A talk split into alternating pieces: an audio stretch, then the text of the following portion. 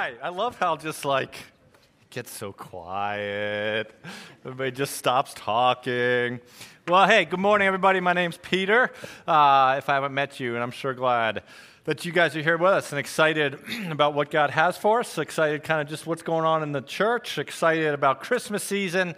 Um, so glad that you get to be part of what God's doing. If you're a first-time visitor or been here just a few times trying to find a church, we'd love to help you however we can. Um, and so there's some connection cards online, or you can grab one of us after the service. We try not to, we will not chase you to your car to stalk you down, um, but we sure do want to be helpful in any way we can. Couple of things, just housekeeping things about tonight. We have two different uh, things going on tonight. We have a congregational meeting at 7 o'clock, and that's just the time of year. It's mostly all business, uh, but it's a chance to just celebrate. Celebrate how God has been faithful to us through financial and just kind of how, based on the trends of this past year, what we feel God would be leading us to do in the coming years. And we also are excited because there's a bunch of you that have volunteered and will be part of all sorts of different teams next year. And so it's a chance for the members to approve those folks that the elders and other boards have put forward and just kind of celebrate that. So that's kind of what we'll be talking about at 7 o'clock tonight. So members will have a chance to affirm and vote on some of the things the elders are putting forward. But if you're not a member and you're interested in the finances of Calvary and the folks who will be jumping on to serve on teams and boards next year, then we'd invite you to come to that. Before that, at 6 o'clock, some of the different leadership teams are going to be having uh, some meetings. Not everybody who's on a leadership team will be involved, but for some leaders, some of the groups are going to be having a meeting before 6 o'clock. And so we're just excited. We're, we're in an interesting place. We're in a place where many churches throughout our country find themselves, where it's a time of recreation, and it's a time to in many ways, stop trying to figure out how to be a church in a pandemic and prayerfully discern the church that God has you calling you to be coming out of a pandemic. And we're just really excited about that opportunity because there's a bunch of folks here who are excited, and we're just looking ahead to a vision that we're going to be introducing uh, to all of you, to everybody coming early January. Just prayerfully thought through what is God calling us to do, and how can we rally around that, and how can we build and care for each other well, but make sure we're not just focused on ourselves, but people who don't know Jesus. What does it look like to serve them? And so it's a, it's a good time. It's a different time in many ways for lots of churches, but we are very confident that God is at work and so grateful for a bunch of you that are jumping in to row the boat with us and his faithfulness and just this kind of sense of excitement that there is something ahead and we are going to link arms and press into it and we will watch when a group of people are obedient to what they sense God calling them to do and using their gifts what might the God of the universe do through that group of people. So lots more about that but an exciting time as we kind of find ourselves wrapping up a year and and looking ahead to a year. Exciting time is Christmas, and we're in our Christmas series. And so uh, look forward to what we have today. I'm going to pray, and then we'll, we'll jump into our text for the day. So, Father, we do come again to you, and we are uh, thankful for how you work. We're thankful for all of us that you've gathered together to collectively sing and affirm truths about you. We're, we're thankful, Father, for the chance to open up your word.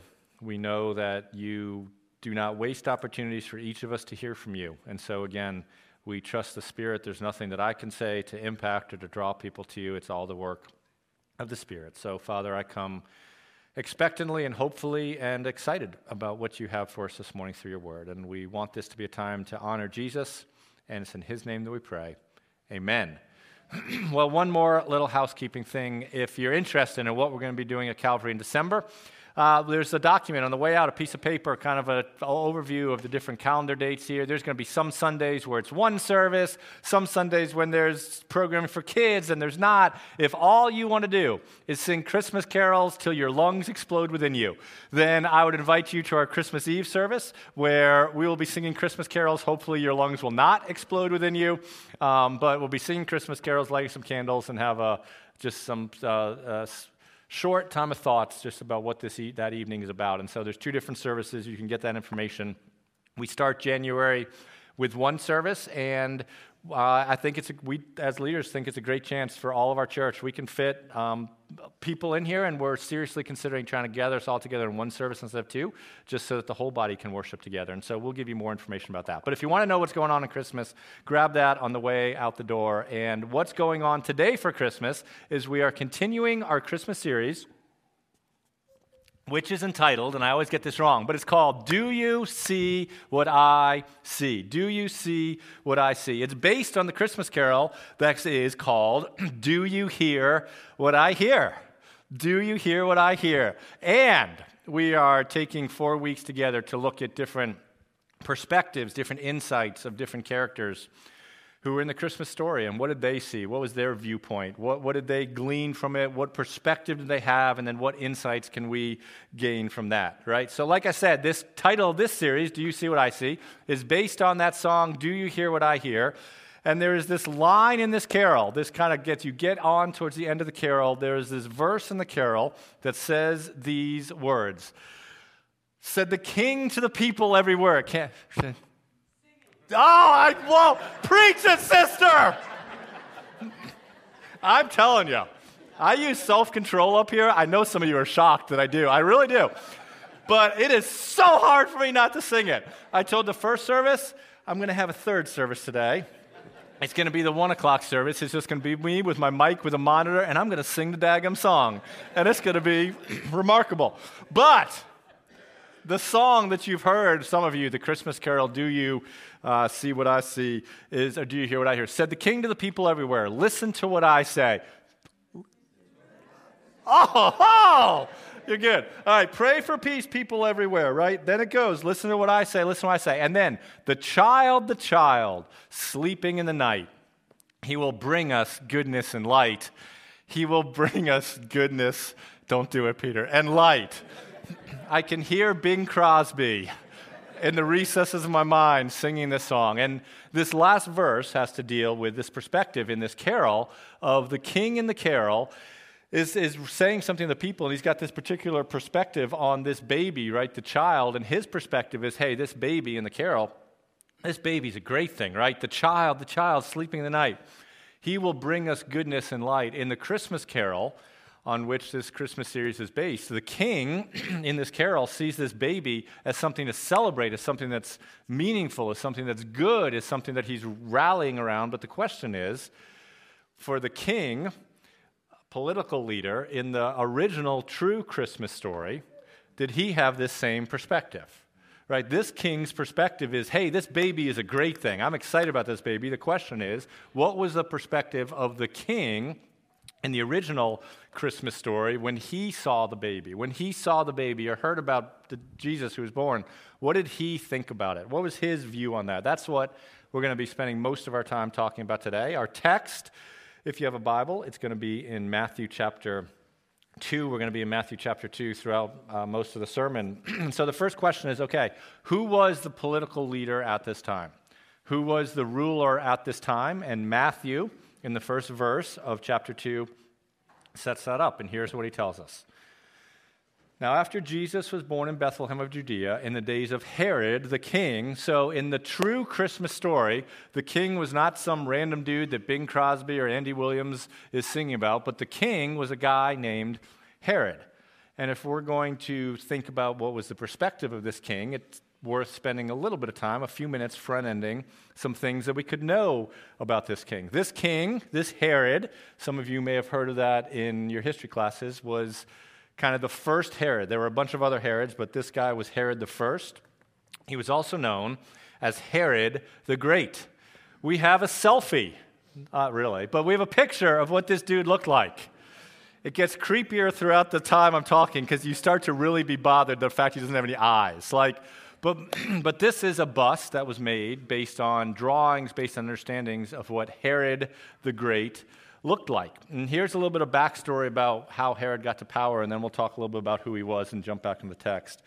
But this dude's daddy uh, was a big supporter of Julius Caesar. Julius Caesar was like the massive empire, emperor, the big dog in Rome, and his daddy uh, supported Julius Caesar and actually supported Julius Caesar at the risk of his life. And so, as a thank you, what Julius Caesar did was he gave to his dad, Herod's dad, he put him in control, kind of like a governor, if you will, of an area of the Roman Empire known as Judea.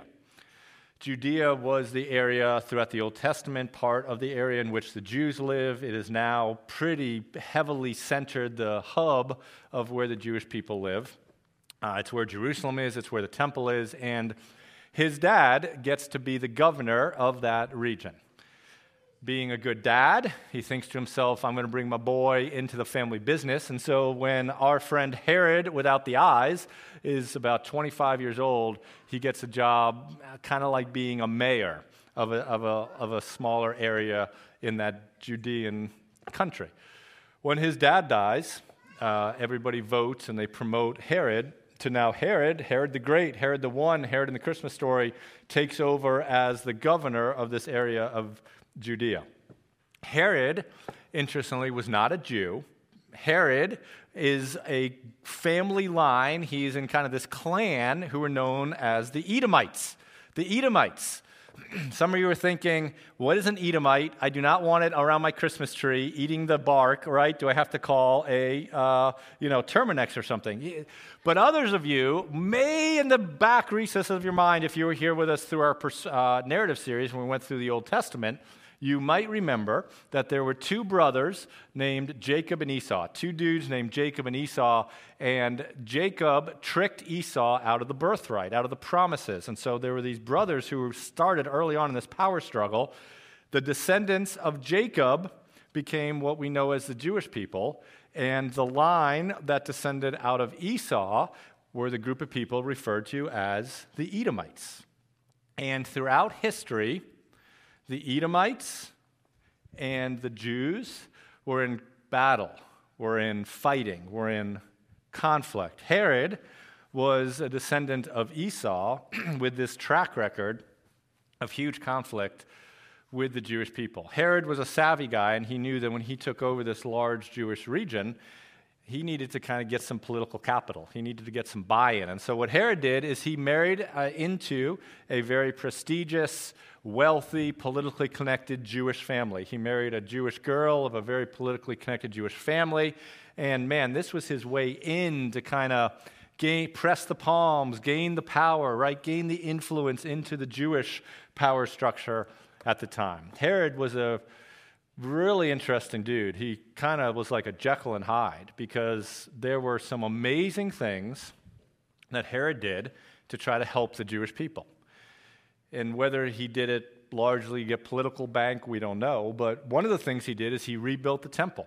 At this time in Jerusalem, the temple had been destroyed and broken down. And so, what this guy was like, he's like, man, why don't I make my people happy?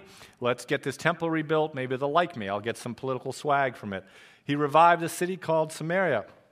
You've heard of the Good Samaritan.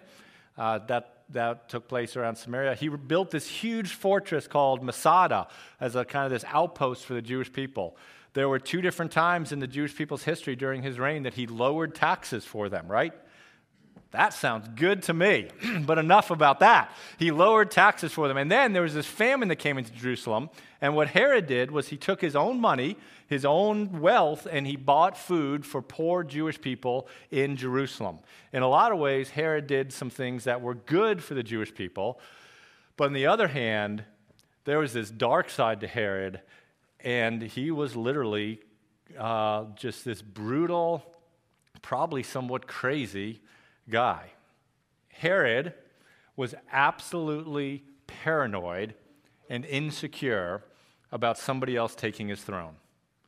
Herod would go to bed at night freaking out about who's going to try to wage this coup against me. Herod would wake up in the morning concerned that there were all these people with these ambitions to take his throne from him. He, he was so afraid that somebody was going to grab his throne that he murdered his wife, her brother, his mother in law, and several of his own sons because he thought that his wife, her brother, his mother in law, and his own sons, he thought were trying to conspire to take away the throne. And so he murdered them. At the beginning of the Christmas story, this paranoid king has been ruling for many years, and, and he's kind of at the tail end of his rule. There's not a whole lot of time left for Herod to be in charge. And what a lot of historians think, they look at the events in this story, they look at some other things that other historical accounts tell us, and they just look at the choices this guy made, and they think that he was suffering from some mental illness that took his paranoia and took his insecurity and took his rage to a whole different level. So, what does this kind of paranoid, insecure, power hungry king, what does he experience one day when he goes into the office? He cruises into his palace in Jerusalem, and there's a little bit of activity in the city. And so the story continues in the second part of verse 1, where we hear about some of that activity. After Jesus was born in Bethlehem of Judea, in the days of Herod the king, behold, wise men from the east came to Jerusalem. We're now several months after Jesus has been born. I know we're flipping a little bit in our chronology. We're several months after Jesus has been born, and these wise men come into town. These wise men were most likely astrologers from the area of Babylon. They were these people that would study the stars and try to get religious signs and symbolism from them and these astrologers came into Jerusalem because something had happened in the sky that caught their attention. What were these guys doing, these astrologers from another country, doing and asking in Jerusalem? Here's what they were doing, verse 2 saying, Where is he who has been born king of the Jews? For we saw his star when it rose, and we have come to worship him. Here's what these astrologers were doing. This word saying means to like repeatedly ask something. So they were going all throughout Jerusalem and they would go to like fill up their gas tank and they'd be like, hey, do you guys know where this king has been born? They'd go to get a coffee. They'd be like, oh man, yeah, just a little bit of cream, a little bit of sugar. By the way, do you know where this king would be born? They're hopping to their Uber. Do you know where their king would be born? This is a Greek word that means this progressive, ongoing action, right? Repeatedly asking, where's the king? Where's the king? Where's the king? Some of you may have this happening in your own households right now because maybe you have grandchildren or small children and they have an idea about what they want for Christmas. And they're like the wise men, repeatedly asking, Hey, don't you think we should get this present? there was a period of time when one member of my family wanted a Nintendo Switch. Mm-hmm. And I mean, this child was creative because for a period of time, all that we kept hearing about was Nintendo Switches. Hey, mom. Hey, dad. I just switched off my bedroom light. Speaking of that, I really want a Nintendo Switch, right? I mean, you know what that's like because some of your grandkids, some of your kids are repeatedly saying to you what they want for Christmas. These wise men were repeatedly asking, Hey, where's the king? Where's the king? Where's the king? Now, the question is would that have been a random thing? If somebody comes in to this room and starts asking, Where's the king? Where's the new king? We'd be like, Bro, you, know, you need to lay off whatever you've been enjoying the past weekend, right? Because it would be odd in our culture for somebody to randomly come in and ask where the king is, the new king. But in this culture, this question about where this new king was it was not a strange or weird or something out of the blue. Because within this culture there was this there was this current running through it that one day there was going to be a, a new king. For the jewish people in that culture there was this centuries held belief that their political deliverer was going to come. They gave him the title of messiah. But for the jewish people embedded in their culture and their religion was this belief that one day this political leader, this king, was going to come and they were looking for him. But it wasn't just the Jewish people, because it was also the Romans themselves. The Romans themselves, within their own culture, had this belief that, man, the Roman Empire is good, but we need to be careful because one day there is going to be a king from another country who's going to come that's going to press up against this.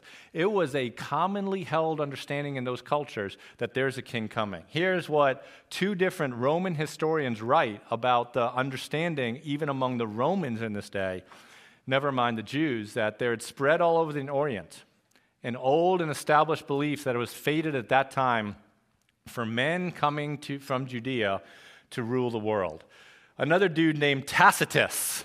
That is a good name, by the way. When I come back in another life, I'm coming back as the gladiator named Tacitus. I don't really believe you come back in another life. You do not need to text me about my belief in the afterlife. I believe, do not believe that is true, okay? Just for the record. Maybe I'll name a dog Tacitus. How's that?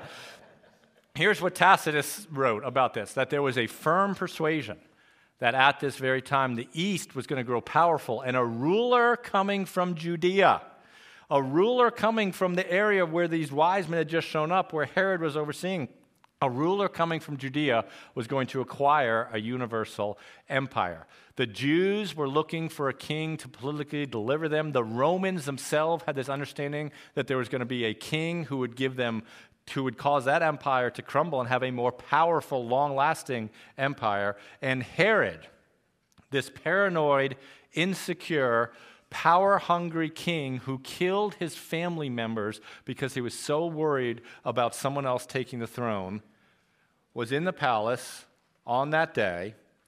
Clearly, would have had within his own culture this awareness that, man, there's this, this inkling that there's going to be another king that's going to rise up one day. And he starts to catch wind that there's these three dudes or five dudes or however many dudes from another country, astrologers, cruising through the city, saying to everybody, Hey, where's this new king been born?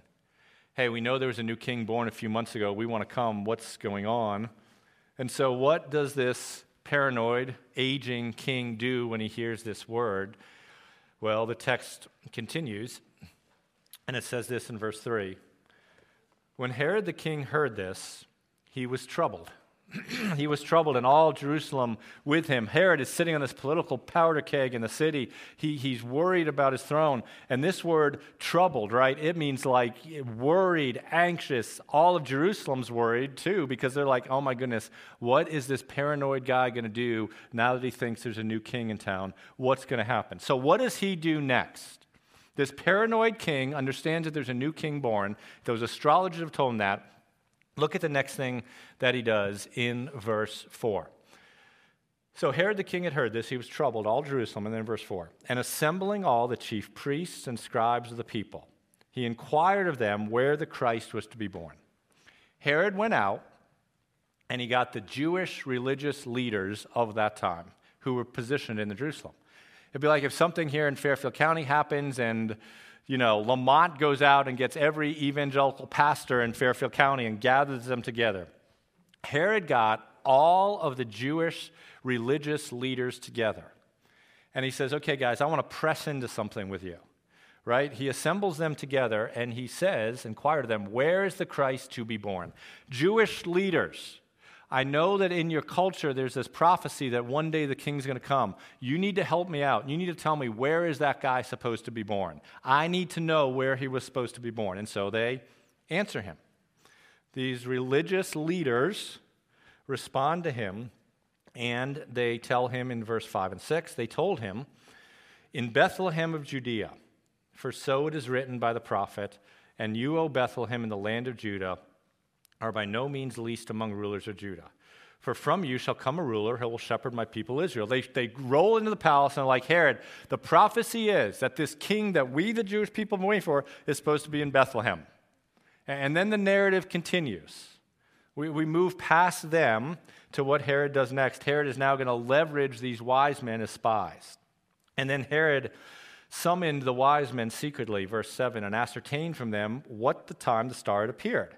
He, he wants to know okay, how old is this baby? How many months ago did you see this? How many years ago did you see this? How old is my the guy that may raise this coup against me? And he sent them to Bethlehem, saying, Hey, go and search diligently for the child.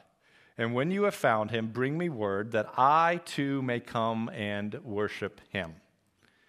We know from Herod's past history, we know from other places in the text, and what we'll see later in the story Herod doesn't want to worship the king. Herod has no desire to worship this baby. Man, Herod wants to deal with the baby. Herod wants to identify where he is and make sure that this baby never has a chance of politically threatening his power. And so, what happens as the story continues? So we see what the wise men do, the astrologers do in verse 9. After listening to the king, they went on their way.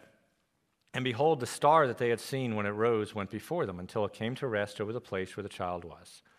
When they saw the star, they rejoiced exceedingly with great joy. And going into the house, they saw the child with Mary, his mother, and they fell down and worshipped him. Then, opening their treasures, they offered him gifts gold and frankincense and myrrh. And being warned in a dream not to return to Herod, they departed to their own country by another way. So the wise men come and they see Jesus and they worship Jesus. Then there's this dream that, hey, you guys don't need to go back to Herod. So they, they, they just take off town another way. Then Matthew shifts and gives us this little momentary glance at what's going on in Jesus' household. He's, he's a toddler now, right? What, what's going on with Jesus and Mary and Joseph? Now, when they had departed, verse 13, behold, an angel of the Lord appeared to Joseph in a dream and said, Rise, take the child and his mother, and flee to Egypt, and remain there until I tell you, for Herod is about to search for the child to destroy him. And he rose and he took the child and his mother by night and departed to Egypt. And he remained there until the death of Herod. This was to fulfill what the Lord had spoken by prophet out of Egypt I called my son. The wise men come and they worship Jesus. Then they head out of town a different way. Joseph and Mary have this dream that, hey, the king is going to try to wipe out Jesus. So they flee in the middle of the night. We don't know how they do it. We don't know the plan, but they cross the border. They get over the border. They get into Egypt. Then word comes back to Herod that, oh, by the way, Herod, those astrologers, they're not coming back to you, dude. They're like on a midnight train to Georgia. I don't know where they are, but they are gone, okay? And Herod realizes that his source of information about the specific location of the child has hightailed it out of town. What does he do then? 16. Then Herod, when he saw that he'd been tricked by the wise men, became furious. This word furious, it is like unhinged.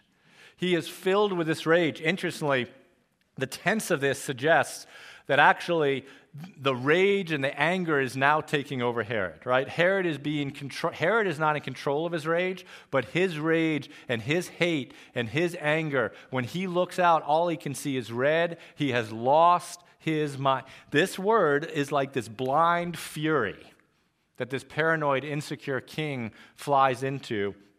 And out of that blind fury, he makes a decision, and we read what that decision is next. And so Herod, when he saw he'd be tricked, he became furious.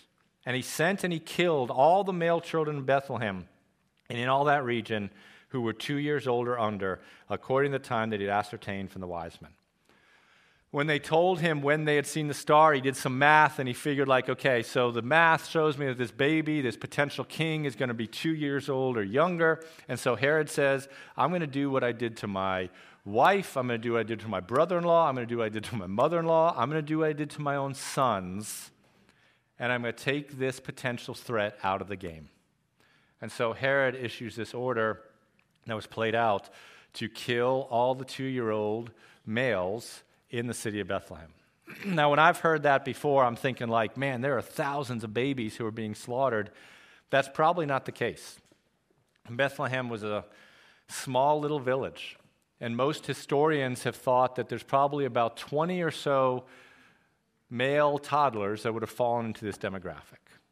So we're not talking thousands and thousands, but we're talking about about 20 male children were killed in Bethlehem because Herod thought they were a threat, which is 20 male children too many who were killed.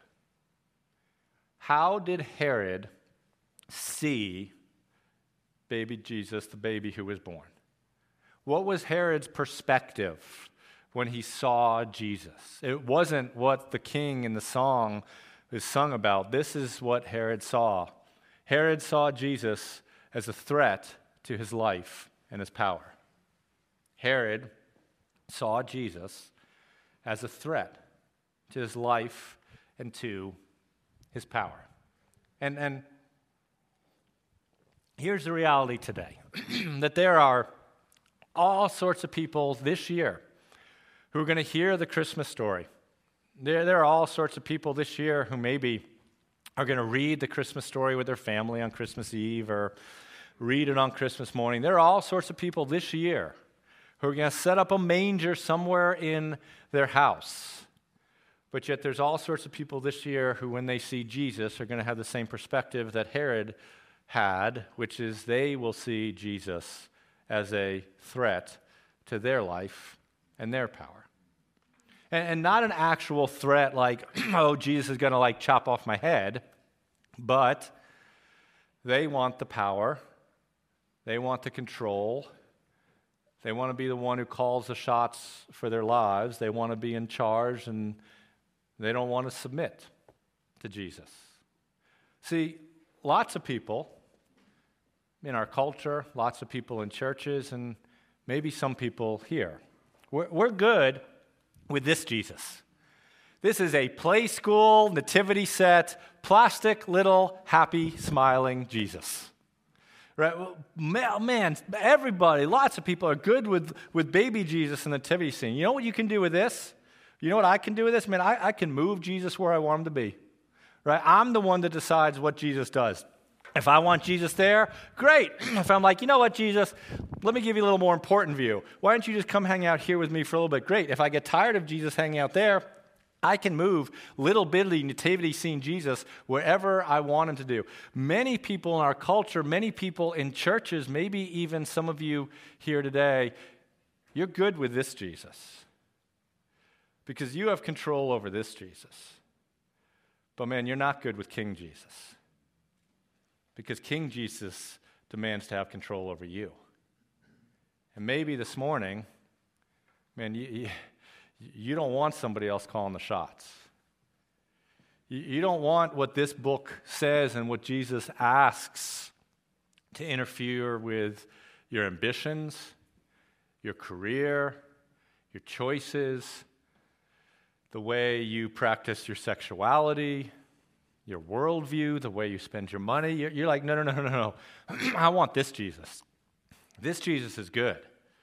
But King Jesus, excuse me, not for me. Jesus never came to stay a baby in a manger.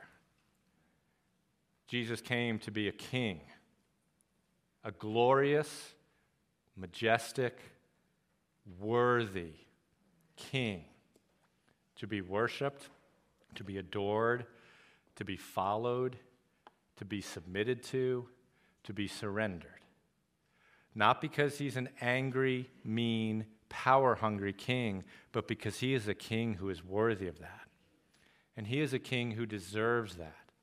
And when we have that view of Jesus as that king, that perspective for you and for me is the best thing that is possible for us. And so, the good king, the loving king, wants us not to fight him, but to submit to him and surrender to him and to serve him and to listen to him.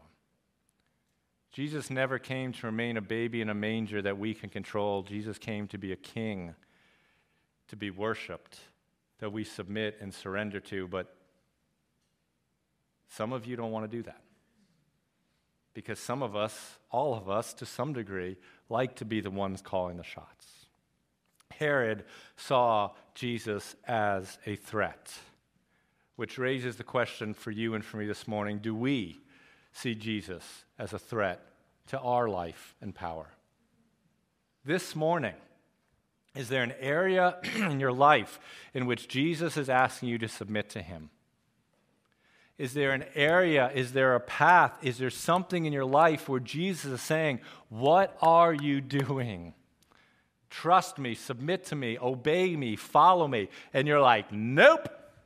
I want to be king. I want to be in charge. I got this. You just kind of hang out down there. And if I need any more advice from you, I'll call you back in a few years. There's something that this morning God's been saying, Submit to me, submit to me. And you're fighting the king because you want to keep in charge in that area. Although today's main focus was on Herod, there are two other groups who we've seen already who they also saw something when they saw Jesus. And we've already talked about one, but the next question is this. Okay, we, we talked about the king in the story. How did the religious leaders in that story see Jesus? How did those religious leaders, those, those pastors, if you will, they weren't really, but man, the people who the Jews looked up to, the priests, the leaders, well, we, we kind of saw the reaction earlier in verse 5. And remember, they were called to Herod to the temple. And Herod says this to them Hey, Jewish leaders, there's something in your culture and your religion that for centuries you've been waiting to happen. I've heard that that king actually may have been born. I've heard that the king that you've been waiting for, maybe that king's been born. Will you help me find out where he is? And so they hear this, and then this is what they did. Verse 5 They told him in Bethlehem. And then we don't read about them doing anything else. They've learned that possibly the king that they've been waiting for for centuries may have been born. And they walk into the temple or the palace, they give Herod a piece of information, and then they're kind of like, Ooh, it's been a long day. I Think I'll go home and play me some Fortnite. We moved up here in 2013. When we moved up here, there was no Chick fil A in Connecticut. No offense, but I thought that was a sign that we were definitely going to the land of wickedness and vileness and sin, right? God's curse must be on the region. So we moved up here, and then a few months after we moved up, the Lord blessed us and he, he favored our obedience, and there was a Chick fil A that opened up in Wallingford, Connecticut. Ah, right? Now, I don't know if you know where Wallingford, Connecticut is, but it's not like Trumbulltown Center, okay? There's a Chick fil A that opened up in Wallingford, Connecticut. And my family and I, we are lunatics. So for the past eight and a half years, we have several times a week, well, not really, but definitely a month, gotten into our car. It is 26.2 miles to get to Wallingford, Connecticut.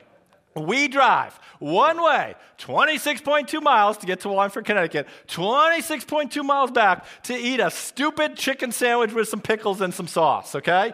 But it actually is a really good chicken sandwich with some pickles and some sauce. We drive 26.2 miles to eat a chicken sandwich. These religious leaders had been waiting for hundreds and hundreds and hundreds of years for the king to come. They hear that the king may have been born. They cannot go five or six miles down the road to Bethlehem to see if it actually was true. I drive 26.2 miles for a piece of fried chicken one way. People who had been waiting for a king to rescue them couldn't go five miles down the road to maybe see if what they'd been hoping for actually had come on the scene.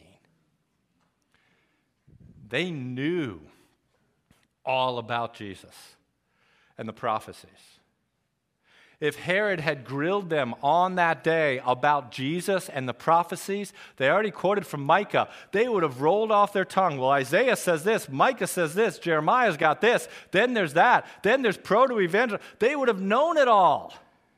But then when there was something to act upon the knowledge, they're like, ooh, long day. And here's how they saw Jesus. In this moment, they saw him as unimportant and missable. Unimportant and missable. Many of us might know all about Jesus. You didn't need me to get up here and tell you this part of the Christmas story. You could recite it, you could have put on a bathrobe, and you could have acted it out. But the question is even though we know all about it, when we think about whether to put into action what we know, when we think about whether to take further steps to learn more about Jesus and get closer to Jesus? Do we have the same perspective of those religious leaders that Jesus is unimportant and missable? They never would have said that. They never would have said that. You know what they would have said? Oh, Messiah is the most important thing ever. Like the Messiah, they would have they would never have said he's missable and important. They would have said, "No way, critical." But their actions showed unimportant and missable. And there's one more group a group who aren't Jewish, a group of astrologers who are chasing a different worldview, whose reality is invaded by truth. And how do they act? How do they see Jesus? Verse 11 tells us what these astrologers does. And going into the house, they saw the child with Mary, his mother and they fell down and they worshiped him. The wise men had a perspective of Jesus, and they saw him as worthy of worship, which, if you've been tracking with the sermon, raises the question for you and for me do you see Jesus as worthy of worship? Do you see Jesus as worthy of worship? Three different characters who saw Jesus in three very different ways. And I just kind of want to wind down our time together with two boxes of questions, okay? Two different boxes of questions.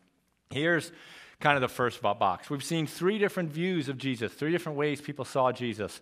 And Herod saw him as a threat to his life and power. The religious leaders saw Jesus as unimportant and missable. The wise men saw Jesus as worthy of worship. And if you had to fill in this blank, I see Jesus as blank, right? What would you write? I see Jesus as blank. I see him as a threat to my life and power. Would that be what you write? Peter, actually, man, I can relate to what you said because I want control. And I don't want to surrender. I'm fighting Jesus. I see Jesus as a threat to my life and power, at least a threat in this area where she's asking me to give something up or get going with something or do or don't do. I feel that's a threat. Or would you say, I would never tell anybody this? Peter, I'm not going to stand up in church right now if you pass a mic around and say this to anybody, but to be honest, I kind of see him as unimportant and missable. Or would you say, Peter, I feel that in. I, I see Jesus like the wise, the astrologers, the wise men, is worthy of worship. How would you fill in that line? Which one of these perspectives would you put in that line? Just think about it for a second. And now let me ask you a different set of questions. For those who said, I'm like the wise men, Peter, I'm not perfect, but I see Jesus worthy of worship, let me ask you another question. If we were to look at certain things about your life, would they show us the same answer? If we were to look, and you can pop the slide up here, at your calendar, your decisions, how you spend your money, what you prioritize, how you spent your time, what you said yes to, what you did or did not do, would that reveal someone who sees Jesus worthy of worship? What, what do you, what does your calendar show? This past month, what have you busied yourself with? And how many of the things have you busied yourself with that advance and further and are about the kingdom of God? What would your calendar show about how you see Jesus? Your decisions what decisions have you made? What decisions are you on the verge of making or you lean towards? And do those decisions show somebody that's trying to maintain the power themselves, that's trying to pursue their own desires, that's not willing to yield in an area in which Jesus says surrender? Or do your decisions show an imperfect, yet dependent heart, trying to submit and serve and surrender to what King Jesus is asking you to do? It's Christmas. Let's just get really personal. What would your Venmo account show? What would your credit card account show? What would your Bank of America app show about how you spent your money? Listen, God has always provided for Calvary Church. There has not been a year in 137 years, or however old we've been, that I know of that we haven't paid the light bills. Unless we build a no like ski slope out back with a fake snow machine. Unless we do that, or there's some catastrophe in two and a half weeks at our building.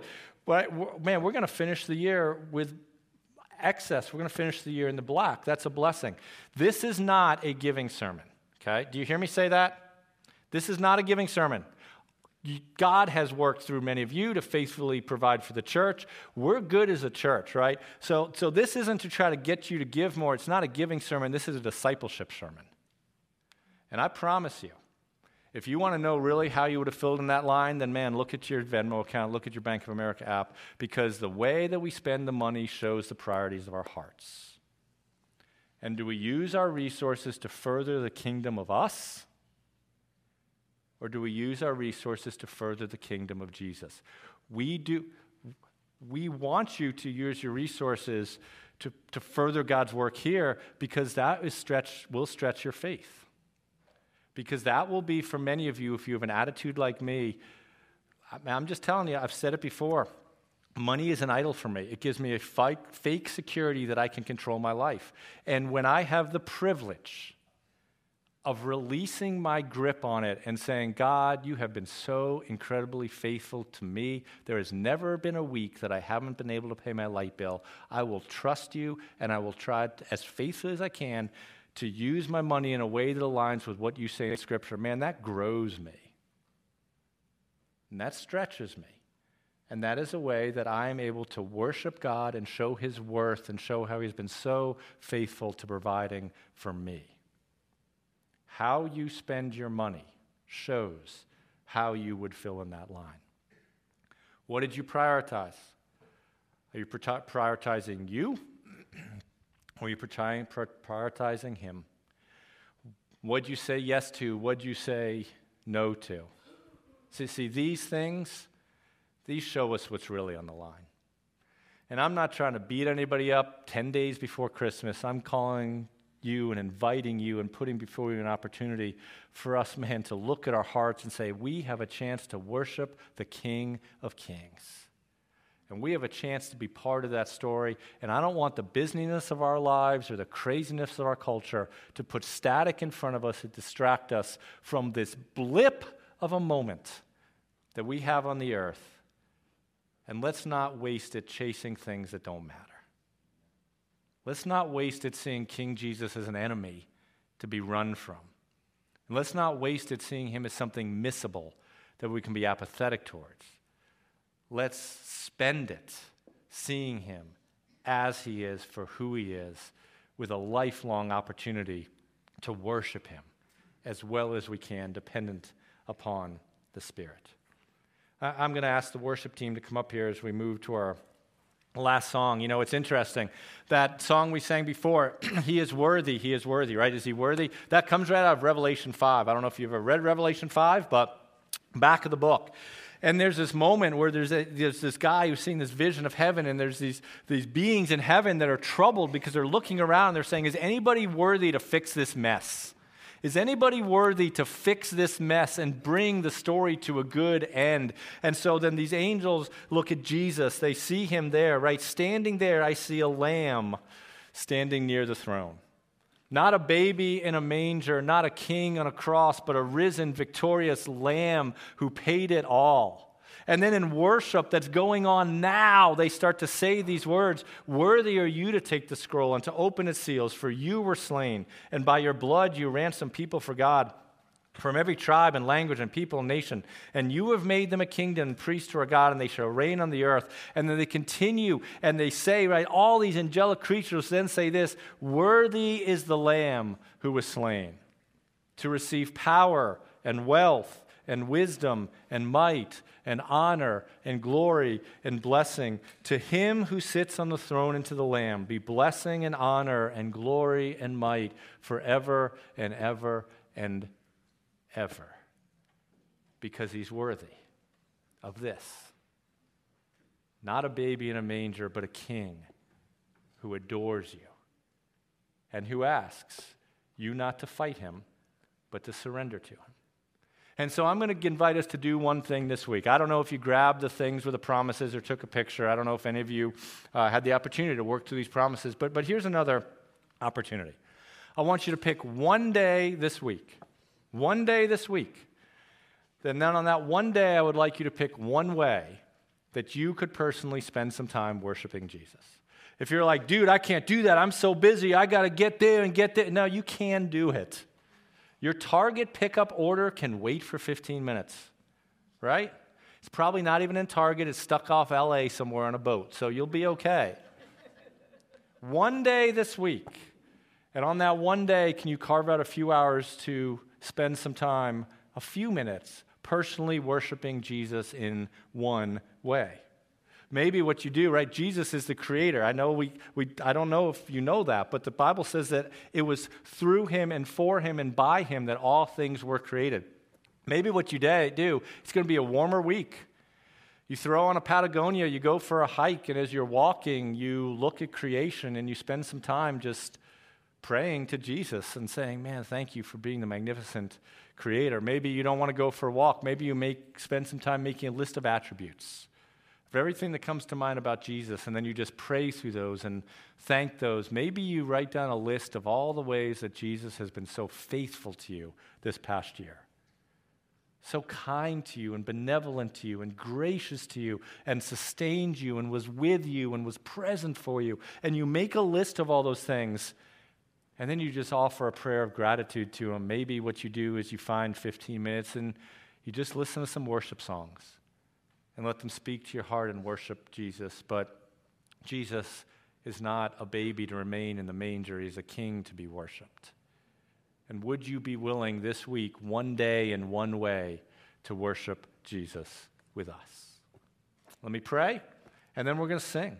And we're going to celebrate who He is and His goodness and His worth, and we're going to adore Him. So I'm going to invite you to stand up, I'll pray, and then we'll move into this last song together. Father, Thank you for these realities and thank you for these truths. Thank you that right now Jesus is receiving praise and honor and glory from angels who are in heaven. As, as we come to end our service, Father, I pray that our song now will affirm what he did for us and be a chance for us as a community to worship Jesus even in our time together now for who he is and for what he's done. Amen.